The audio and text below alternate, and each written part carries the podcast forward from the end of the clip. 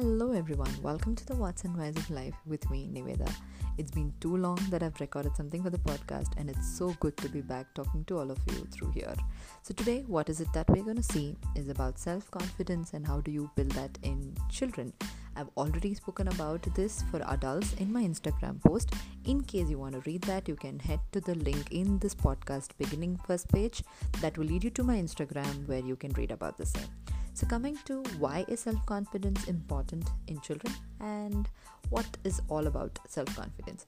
So, self confidence is something that if you're giving to the child, they believe in themselves and they will get ready to face new things, face new challenges, and they will develop into a very happy, self reliant, productive individuals who are very sure about themselves. Like they know what they're doing, they don't seek validation outside they're very clear in their emotions. Probably they know to handle it better even when it comes to a negative emotion. So what is it all about and how can it be developed? Self confidence or say self esteem is very easy to develop through practice love unconditional love and compassion and if you ask me why is it necessary for a child, today you and me at this age are trying to figure out how to build self confidence and uh, how to be without asking validations to somebody and uh, how to run our life without taking decisions from others, etc. Our children will not require someone else to do things for them. So I think it's very important factor that we are trying to build uh, a self confident or a self reliant child from the beginning. So, how do you do that? It's very, very simple aspect of parenting, but most of us get confused and carried away with whatever we see in social media and other places, of, of course, with a lot of patriarchal society judgments as well. So, first thing is where just be there for them, but make sure you let them learn themselves. Be it a child who's trying to roll over at 4 months be it a child who's trying to crawl at 8 months be, be it a child who's trying to eat something new at 6 7 months who's trying to walk at 1 year who's trying to run at 2 years. Their natural self development process you as a parent will just be there. And you let them learn whatever they can. Even a smallest thing of trying to hold a cup a child develops that necessary fine motor and gross motor skills through very slow process not like how when you and me do. So just be there and don't barge in and try to do it for them. So when you try to do it for them they lose hope and belief on themselves and their ability to do things. Just be there and watch them learn things themselves offer the next one offer genuine praises. No we are very prone to keep saying good job good job good job whenever they do that. And i don't think it's a bad uh, aspect of it. But yes when you're doing it heartfelt praise of what they do. So when you're saying that um, please wow it's so beautiful. You've done it very brilliant. So you can even try saying hey it's okay. I really liked how did you do this but you could have done that and this is good this is very nice and i am very sure that you can do it better next time. So it has to be really genuine and i don't think that every single time it has to be only positive feedbacks. You can still give them negative feedbacks or genuine feedbacks as per and how they're doing things. So that is what yet another way that you can build their self-confidence. And the other way of praising would be paying attention to the efforts and not the results. So, generally, we wait for them to finish something so that you can praise them. So, you will wait for them to just finish building a blog or finish drawing something and then say, Wow, good job, you've done a great thing. But we will have to focus on attention on their efforts of doing it.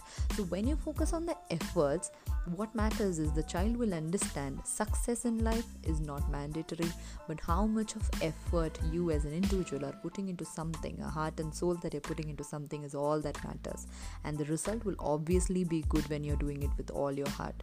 So when you're doing something when your child is doing something make sure you're present there and appreciating each and effort that they're doing. And even if the result is bad it's absolutely okay. You've been there to appreciate the effort. The child will understand that. Next say it's okay not to be perfect. I think uh, we grown up in a very patriarchal society. We're still figuring out how is it to accept not to be perfect. So don't tell them that um, no whenever the whenever the child is carrying something from one place to the other place it's not necessarily that they will have to carry without spilling it down. It's not necessary that they will have to hold the very pen very perfectly. It's not necessary they will have to complete the uh, activity in time or in very perfect way it's absolutely fine. Don't tell them that why? Why did you drop the pen down? Why did you spill the food down? See it's not necessary that they will have to be perfectly doing it and that's the exact way they do it. Next time we can tell them eat slowly. Please be careful. Very very very mellowed down tone that will let them know the process of what they are trying to do it not necessarily to be perfect and gives them utmost confidence to try something apart from what they've actually been doing. This gives them confidence. So always focus on how the child grows on the strengths like help the child understand that there is always a scope for learning growth and change because none of us are very perfect right?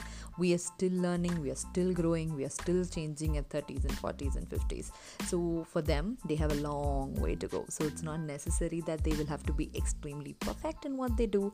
So you have to reframe all the negative thoughts about the weaknesses. Like they look like this their color is like this uh, they're neither too tall short or whatever whatever okay? You are going to focus on the strength which is going to give the child the thought about how confident they are and this in turn builds their self esteem so how how do you do that? You have to be the guide for the child whenever they need you and all the changes will definitely happen through the slow practice that you're trying to do to the child. Last but not the least be a very good role model for the child. Role model in the child in the sense as being a parent educator in all my workshops i keep saying that anything you want to teach your child just model that behavior in front of them. Behavior words actions anything you model it and right in front of the child. There will be no necessity for them to for you to teach them they will learn just by looking at you. So make sure you're a very good role model. A children a child learns a lot by just observing attitudes behaviors tones and voices of the guardians and the loved ones which is us the parents. So make sure you be a very good role model in whatever you want the child to know.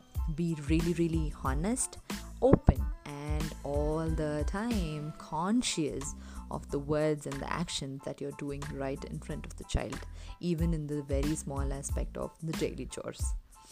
Okay, and I think there are few other uh, other aspects of how you can build the self confidence. Uh, one among will be to uh, you have to see when you want the child to do something, make sure it is age appropriate.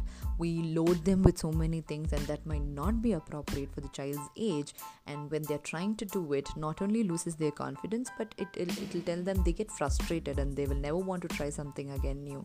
So make sure whatever chores, like even pulling things from the laundry bag and putting into another bag or filling the water bottle, let that be age appropriate and please please please avoid comparison. No it's like I know it's very, very easy to say, but unfortunately, remember our conscious mind and unconscious mind topic that we were talking in the previous episodes.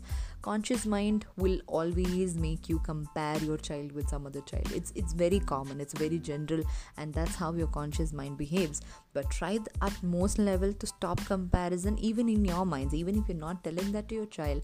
Please make sure you avoid that in your mind and spending a very, very, very quality time with your child.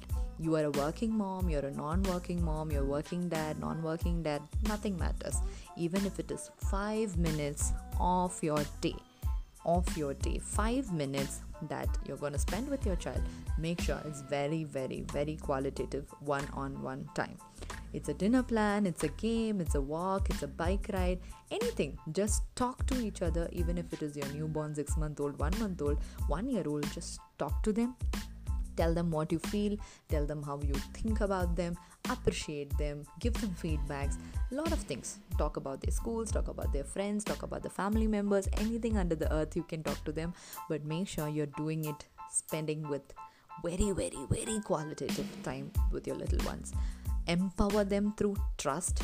You know the basic trust or you letting them do something and you you know that by the way you look at them and by the way you talk to them you're going to know that you're you're building that trust with that child in front of you. And whatever they want to do uh, just encourage you know when you're encouraging in the sense don't just poke nose inside everything that you're going to tell them. Tell me i will tell you. I will help you do that. I will help you do this. But please be making sure that you don't force or uh, teach them everything yourself. Let them just do it. So one thing last thing you can try at before bedtime would be a storytelling. Uh, just build up stories that uh, helps them to understand that self confidence is important and how they can do. But in every single day of life when you're having a conversation with them make sure you're encouraging their efforts and just telling them that they matter. Nothing else does matter so, major takeaways and major points from whatever we discussed would be you will have to just be the guide for your child, let them fall, but you will have to also tell them how they can succeed from what they fell down. Okay, this gives the trust and this gives a boost to their confidence.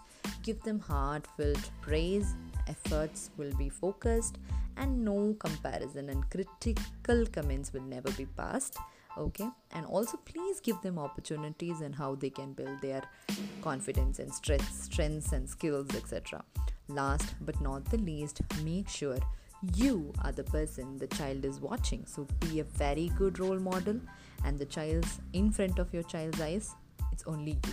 So whatever you do the child will learn without even being saying a word or not so this is how you can slowly very very slowly build self confidence and self esteem. Once you start practicing all of this, this child will slowly start believing in themselves, and the trust you are giving to the child as a parent will be the strong foundation for any child that once they grow, they have a shoulder to lean upon, be it positive experience or a negative experience, they will have the confidence and self esteem to face that, and the way they look at themselves will totally change as they grow because they've seen you, they have been treated by you the way they're supposed to get treated in their entire life. Signing off with this beautiful saying that children are just just as pure and they can be built with all that we have through unconditional love, trust, and bonding that a parent can create. See you soon with yet another beautiful episode. Until then, stay safe, stay home, and take care. Bye bye.